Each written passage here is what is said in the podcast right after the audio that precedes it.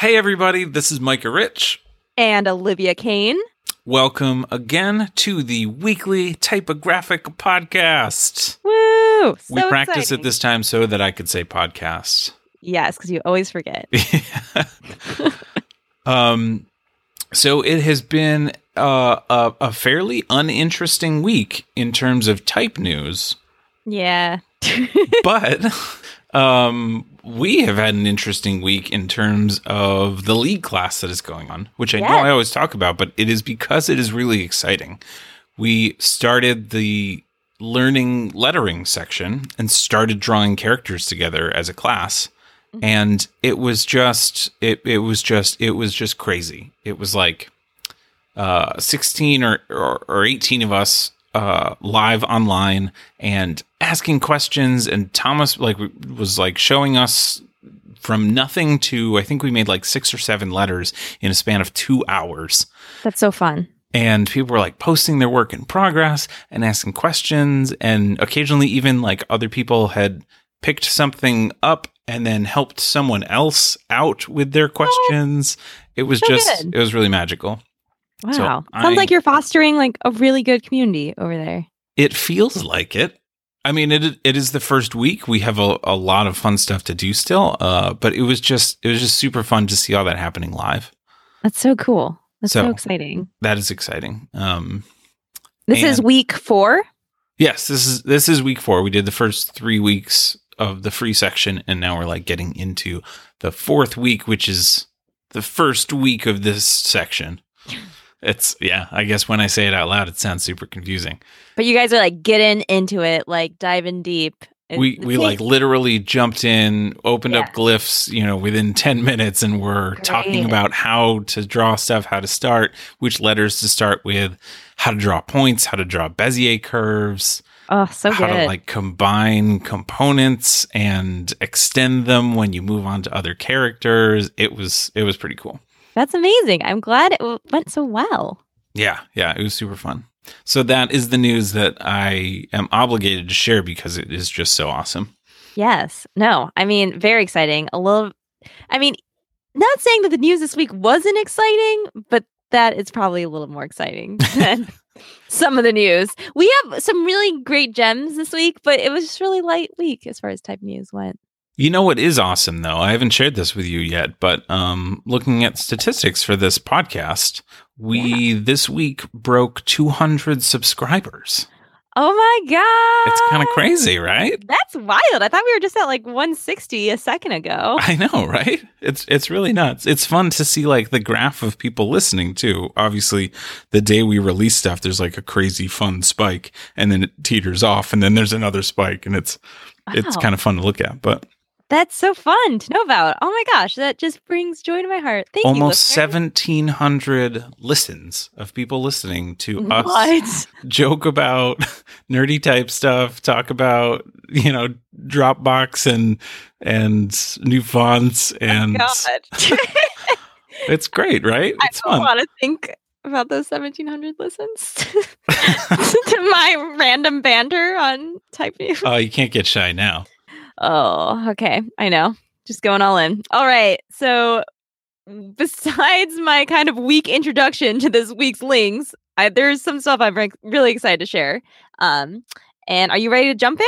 I'm so ready. Okay. So, first thing, I was very, very impressed by the release of Faune, a typeface released by Alice Savoy. Mm, this is beautiful. And you and Tyler found this too independently. Yeah, I mean, it was kind of everywhere in the type news when I was kind of going through my feeds. Um, seemed like it got a lot of a lot of attention and traction. Um, I think it's really cool. First of all, it's open source as long as you give Alice accreditation if you use it. I didn't realize that. That's awesome. Yes. And um, it was funded. It was a commissioned typeface family by, I'm not going to say this correctly, the Centre National des Arts Plastiques. It's basically, I wrote this down, the National Center for Visual Arts. That's what it means. Wow. And I thought this was kind of crazy. So, like a National Center for Arts commissions typeface, that's an amazing concept. So I looked onto their website and I was like, what is this Saltra? And I was like, I need to figure it out. And so um they're just they're just really involved in the art world and they have a strong appreciation for design and for typefaces and um i mean this is just one of their small initiatives but they do things like provide financial backings for galleries publishers restorers they provide information for copyright taxes and social security information for artists wow. so there's this they're this huge resource for artists and designers and like they're making these impacts in all these different ways. And actually, this week, um, I ran into another typeface that was sponsored by this like center in France. I, I'm just very jealous right now, to be honest. Like, where's our national arts funding for space design? I mean, maybe maybe we should just you know, we've been wanting to find people to interview maybe we can talk to someone there and just find out more about what they do and how that works. Yeah, I just think it's really cool that they will seek out designers and ask them to make typefaces for specific um, purposes and contexts. But to have that freedom and be given that funding from a national organization, I think is really, I mean, just really makes me jealous, but also very happy. don't worry, don't worry. I mean, we we too have had some sort of sponsorships where you know some companies have like commissioned updates and uh, That's true. you know additions to to league fonts too. Yeah, don't no, get too jealous. I know, but I I just think it's really it's kind of an amazing sentiment that you know I I'm not that familiar with the national art centers in the US, but I don't think any of them are commissioning typefaces. Maybe we just have to find them and talk to them. Maybe they need it and don't know that they need it. Maybe. Um they also just like manage like hundreds of thousands of pieces of art for France. They just do a lot of things, and I think it's really incredible they prioritize typefaces as well. That's that's a great point. That is really interesting. Um, anyways, so the typeface is also really beautiful. right. Um, I'm on the microsite right now, and I, the microsite is also very well done. And you know what? I didn't realize. Uh, you know, I'd seen this before when you posted it. Um, in the credits at the bottom, uh, conception of the internet site in Fran- in French, prototypo. Our friends over in France, oh, prototypo. That's kind of cool. I didn't even so notice that. helped with the site. That makes me so happy. Because this is a great site. Oh, it's really pretty. I love that every time you go to a next chapter when you're learning about the creation of this typeface, the background changes. It's really kind of these small touches that make it exciting. Um, but this was actually commissioned for a national history. Oh, I was so good. I researched so well for a while. Um, it was, I think it was research done. I'm going to get this in a second. But it's based off of animals and nature. And she proposes it as a new typographic system and um, ecosystem. And if you look at it right away, you can see that the italic is not normal italic. It's a mm. weird italic. Mm. Do you see how curvy it is? Oh yeah, it's super crazy. It's doing its own thing. Um, but she actually kind of the whole typeface it's a whole huge family from light to bold. Um, the italics go this way too. She looked at different kind of species recordings and history of species and wanted to highlight the kinship and wealth of possibilities in species and translate this over to typefaces. That is beautiful. I don't. That's Isn't crazy. That, like a really nice poetic kind of like metaphor. Yeah, poetic. That is exactly what it is. That's beautiful. Anyways, if you should look through the microsite, the microsite just explains why this works so well and um, how this all relates to n- the natural ecosystem, which is really cool, and how it explores the natural world in a totally different way that's so unexpected. I mean, it speaks for itself. Everyone should go to the microsite. It's really fun. First and they, all, they also have this like PDF printable uh, specimen, yeah. which is very involved and very well done and just like ev- all the design of it is very just, really pleasing and made me really happy and i'm really excited that this project exists all right so this was a great find thank you Thanks. to both of you who found this yeah it was awesome um next thing on our list. So speaking of open source typefaces, um, I kind of want to bring us over into the Trikster world that I found this week. So, um, Trikster is an open source typeface that just got released by Velvetyne.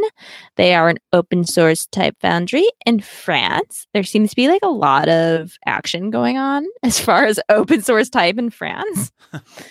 um, but um, our link kind of goes through the process of how this typeface was designed, and it is influ- It's a wacky typeface. I mean, how would you describe it?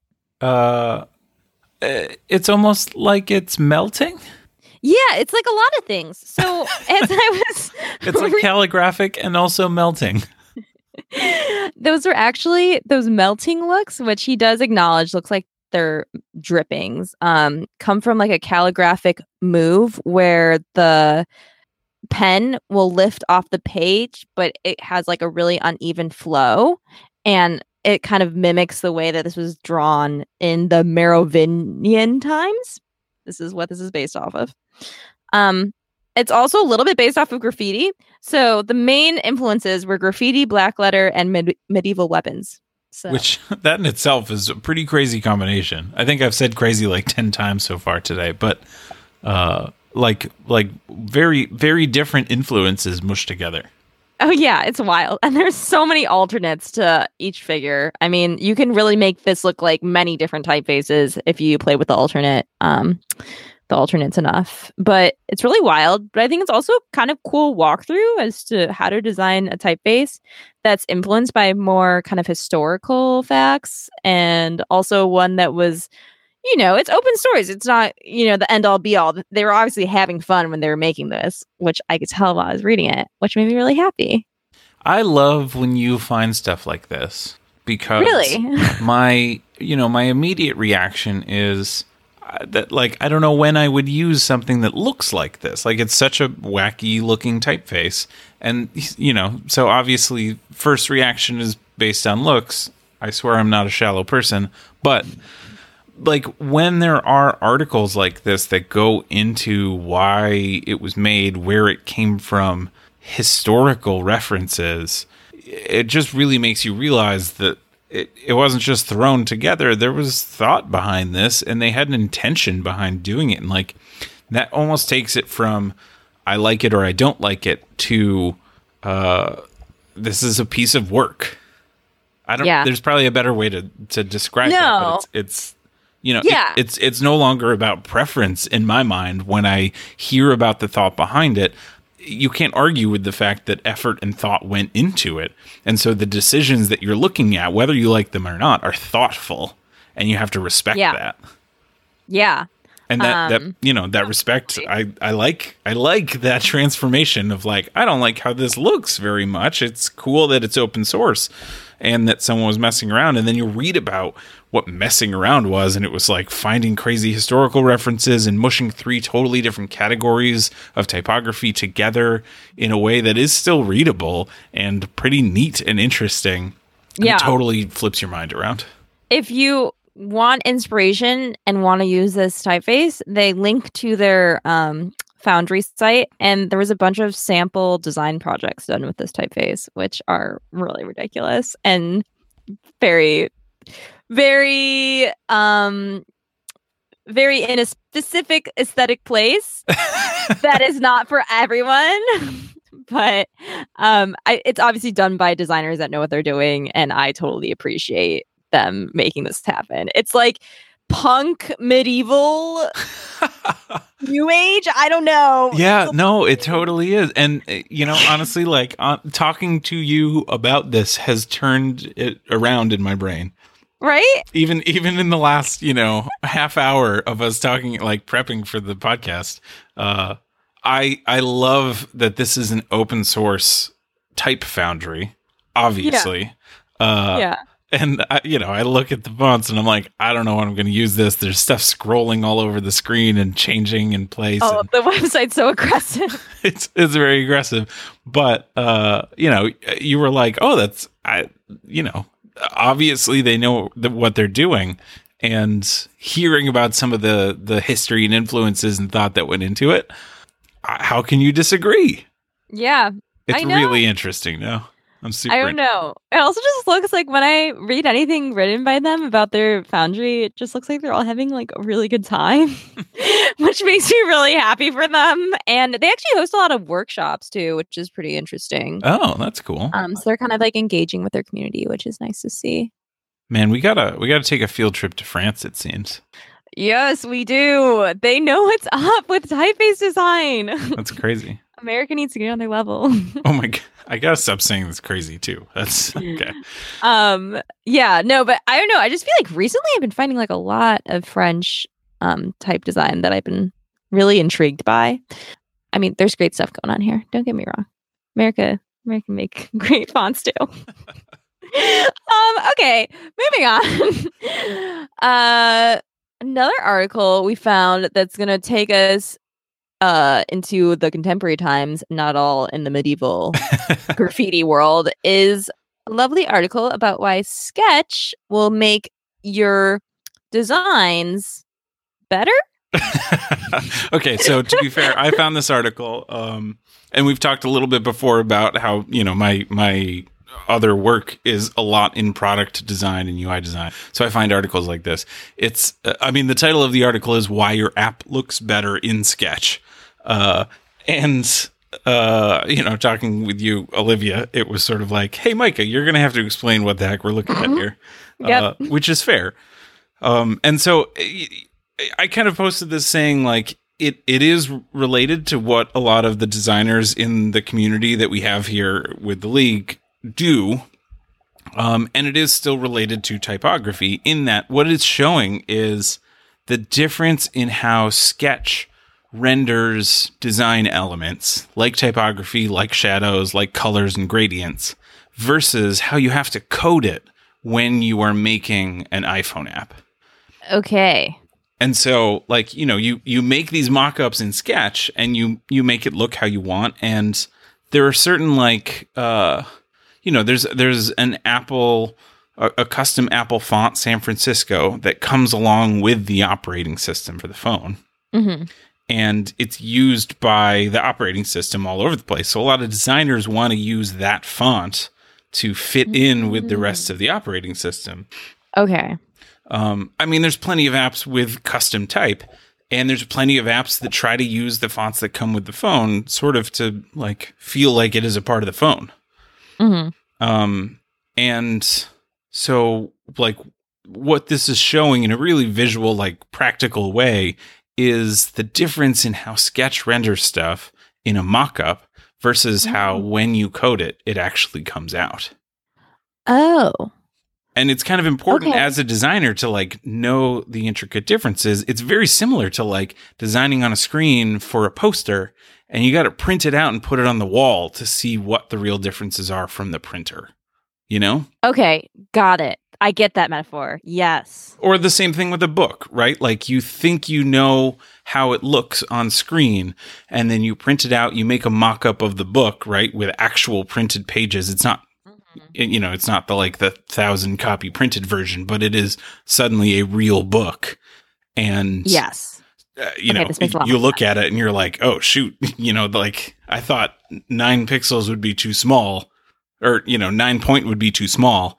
I really got to go to seven. you know? okay this makes sense except it's super nuanced Right. You know, the difference is like the the in in the book metaphor, you know, you you say you want so many characters on a line and that is what prints out. In the computer, that isn't always the case.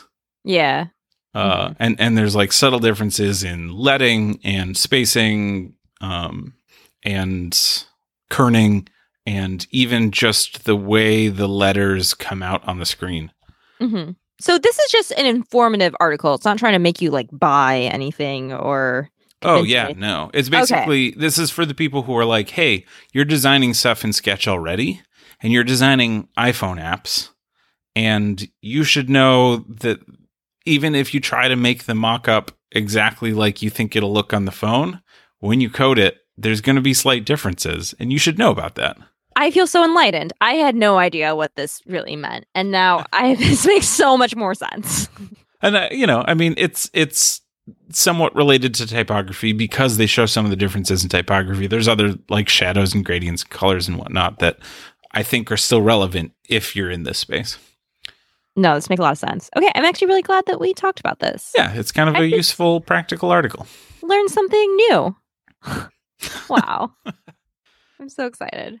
Um, so I, I, after that, I don't know. That was I'm really feeling greatly enlightened here. I don't think you realize this. I'm like rethinking so much of how web is not that different than the print world after all. Sometimes. It's really not. And you know, I mean, I guess that is that is a mission that I've had for a long time is to try to show people that designing isn't that different than coding and making, you know, making a book isn't that different than making a web page. Yeah. The fundamentals of all these things apply across the board to to making things and, and like using typography, using design elements. It applies. There's just like nuance to how you have to do it and like the tools that you have to use. I know. You're right. But that actually segues into uh, our last article in a way because yes, this is one that you found that I'm really excited about. That I, I, you know, I I need to read this more in depth than I have so far because it is a dense article that feels like a few pages or even a chapter out of a textbook. It does, but it goes by fast because time flies when you're having fun reading this article. but I, like this is one that that I find super enlightening. Okay, so it is how That's to space a typeface. Yes. I mean, it already starts out with like not the most exciting title. I'm sorry, everyone. right. I mean, it's it's not a marketing article. It's not like, hey, here's a quick thing to you for you to learn practically. This is like, hey, we're in this. yeah, exactly. Let's get down to the nitty gritty about we're how to business. space letters and uh, what letters look like, you know, in different typefaces, and how to come up with a grid to space them. How to like visually see and like discern the difference in contrast and and how to handle that, right? Yeah, yeah. No, I, it's it's really good. It's by the Foundry Fontsmith. Um, I believe they're an English foundry, but they make some pretty serious heavyweight fonts out there. Um, and heavyweight metaphorically, I guess, not both. yeah, or both exactly. Um, so I actually read through the whole thing because I found it really, really informative. They took a lot of resources that I scoured through when I first designed a typeface and kind of brought them all to one place. Um, and like really classic resources. Like they're t- they're bringing up like Adrian Frutiger. They're bringing up Walter Tracy's letter of credit, letters of credit, which I actually remember getting from my library. That was one of the first books I took out when I was designing a typeface. And it's really old. I mean, it's it's really it's not rel- like it's not anything new. It's still relevant. That's the thing. Um, but that has some really great tips in here. Um, it, it's really all nuanced stuff. I thought they kind of explain things in really nice ways. They have some nice charts that they kind of pull out for you. They talk about optical centers and like how that differs from character to character and why your spacing um, needs to be adjusted a lot of it really does talk about like how your eye knows more sometimes than the computer does which i think is so important to know about mm. when you're designing typefaces i learned how important that was when i was most recently designing a typeface um, late last year and i think every time i go in and design letter forms i realize how valuable your own instinct is that of your own trained eye becomes over time. Yeah, totally. So they talk a lot about like, you know, taking that optical instinct. They'll give you these charts that are very mathematically shown and space out your type your letters. Once again, it's very nitty-gritty stuff. Um but it's lovely. They explain they explain some situations that I've taken for granted over the time. I kind of pulled this out that you know they talk about serifs, and we're always told use serifs if you want a more legible typeface at small sizes.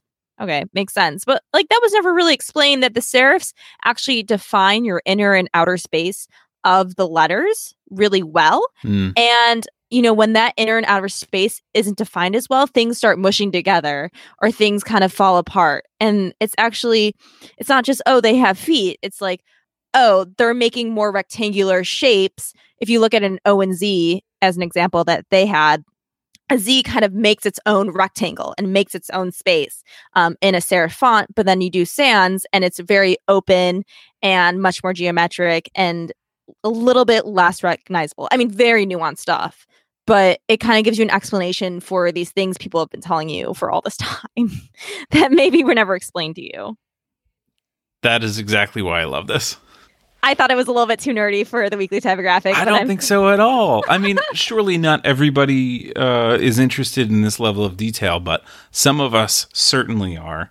And frankly, this is also like a resource. It's going to be in your inbox. And even if a, a year later, you know, you're like, okay, this is applicable now in this situation, and now I'm interested. I Yeah. remember there was something. Let me go find it, and suddenly this resource is uh, there for you. That I've done that before with the weekly typographics. Even before I was contributing to the league, I remember there was one article. It was I remember the name. It was um why I can't leave the house. There's bad typography everywhere. Oh, I remember that. Yeah, and it just was such a reflection to how I feel sometimes. Shout out to Alec who found that one. That was great. Oh, really? Oh my Yeah. gosh, I like loved that article. It was like I'm not the only one out there that feels this way. everywhere I look, it's just really irritating. um, I mean, obviously that's a broad statement. That's not totally true, but you know, when I'm on the subway, what else am I looking at besides the typography? right, right. All the posters flying by. Um, so yeah, I think it can be enjoyable to people now, but hopefully you guys can use it as a resource when, you know, you decide to do that logo or you decide to, you know, do the typeface that Mhm. you'll be like, hmm, what was that about all that optical spacing? Exactly. It's a great Um, resource. So yeah, there's gonna be a couple more links we're gonna pull into the actual newsletter. Um, a nice Dropbox Dropbox design link um, about kind of how to do procedures in design, and then there's also a typeface that came out that is really cool looking. And after some looking around the website, we can all get free specimens of this typeface shipped to us for free from the UK. I'm pretty sure. Um, I ordered mine. You guys got to order yours. So It's just cool. You know, it's just worth sharing. It's nice. Yeah, I mean it's also just like a nice handwritten font, which I can't say about that many handwritten fonts. so. yeah, so that's that's great. There's going to be some like extra goodies in the newsletter this week. Yes, I'm excited about it. Well, thanks again. We had great, great time talking to you, Micah. This was fun. Yeah. All right, thanks everybody for tuning in again. Uh super fun chatting with you. As always, our inbox and Twitters are open for feedback, what you think, if you find anything cool and want to share. Uh Share it. just reach out. So thanks everybody again for listening and we will see you next week.